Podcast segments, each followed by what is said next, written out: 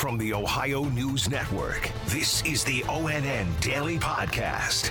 It is Friday, April 2nd, 2021. From the Ohio News Network, I'm Daniel Barnett.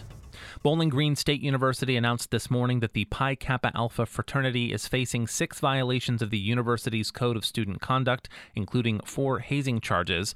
The Columbus Dispatch reports each of the hazing charges reflects a different aspect of the school's Code of Conduct that fraternity members broke the night of March 4th during an initiation ritual that led to the death of 20 year old sophomore Stone Foltz.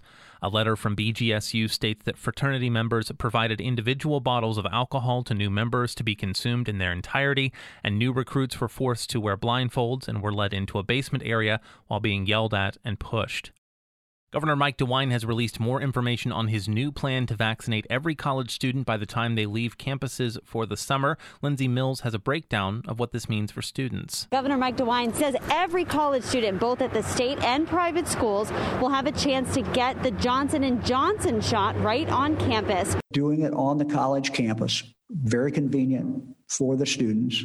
They see other college students doing it.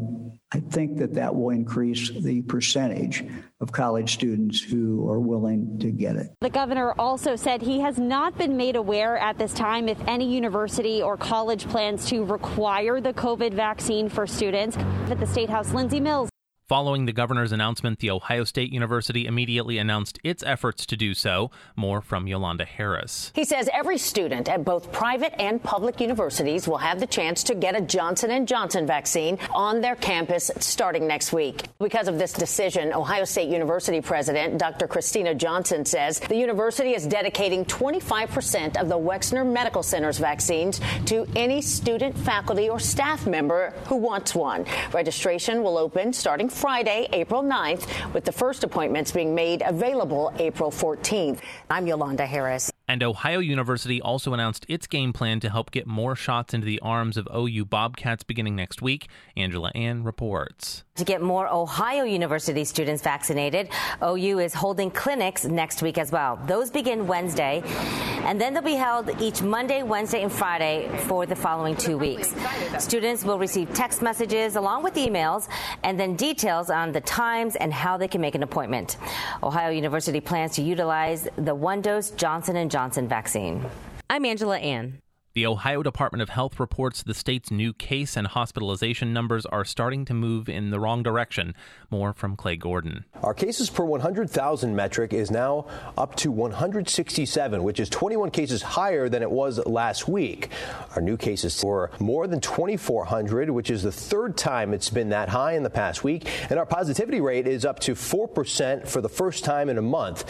And when we look at our vaccine numbers, nearly 30% of people have received at least one dose, and more than 17% are finished getting vaccinated. I'm Clay Gordon. Lieutenant Governor John Husted is maintaining his innocence after allegations of recently making insensitive comments on Twitter towards the Asian American community. Kevin Landers reports. Husted said his tweet was in response to the ex head of the CDC who commented that the COVID 19 virus came from a Wuhan lab, which is not proven. Husted then responded by saying, So it appears it was the Wuhan virus after all? Question mark. Many in the Asian community took offense and wrote to the lieutenant governor telling him so. I did nothing wrong, and I clearly stated what this was about. It's about holding the Chinese government accountable. The lieutenant governor later said there is no justification for an act of violence against anybody and any ethnicity. From the Ohio State Fairgrounds, Kevin Landers. Leaders of the Asian American community in Ohio say they intend to continue pressing Husted to engage in dialogue on what they call racially charged comments. Tino Ramos has more. A letter was sent to Husted by a group in Upper Arlington denouncing his statement and claiming it offended the Asian American community. Husted said he didn't read the letter, and local Asian Americans are speaking out this morning and expressing concern that Husted doesn't understand what he has done. That's what we're asking for here is an opportunity to have a conversation so he can better understand our struggles. The lieutenant governor said that he will read this letter that was sent to him and he will respond when it is time in Columbus. Tino Ramos. The state of Ohio is now investigating the Columbus Zoo and Aquarium after a newspaper uncovered possible misuse of zoo resources. Angela Reigard says Attorney General Dave Yost is looking into the accusations. The Attorney General tells me that this really got on his radar because of the reporting by the Columbus Dispatch, and he wanted to get involved because this is a charitable organization if you're running a charity, you're holding other people's money and property in trust to do that charitable thing that you exist for. It's not to take care of your family and friends. The Attorney General says they've requested some documents. Those should get back to them within about 30 days or so. In Columbus, Angela Reigard. Police in Northeast Ohio are warning residents about a man impersonating a law enforcement officer. ONN's Michael Kelly has the details. The Summit County Sheriff's Office says a man from neighboring Stark County is suspected of pulling over another vehicle using flashing red and blue lights while wearing a blue uniform. The woman driving told investigators that her family was unharmed but alarmed before breaking off the encounter. Law enforcement recommend examining any vehicle pulling you over, and you should ask officers for their ID. They also recommend you to pull over in a well lit or public area. You can also call 911 to confirm with local police that it is their officer pulling you over. Michael Kelly, ONN News. A music landmark in Cincinnati may finally be restored thanks to the recent stimulus bill passed by Congress.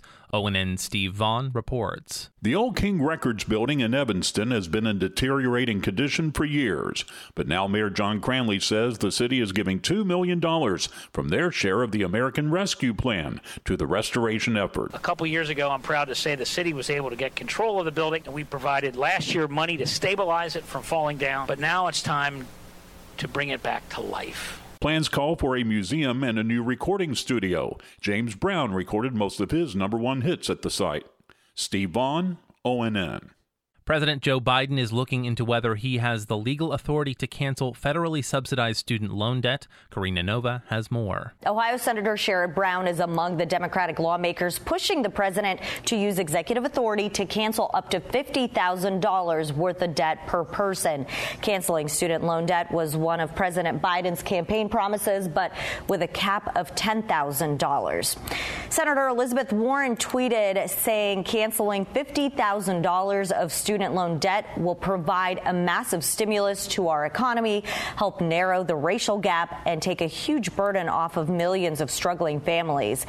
Karina Nova, ONN News. And a change in state law will allow Ohioans for the first time to renew their driver's licenses and state ID cards online. The measure is contained in the state's transportation budget. Republican Governor Mike DeWine signed the budget into law on Wednesday.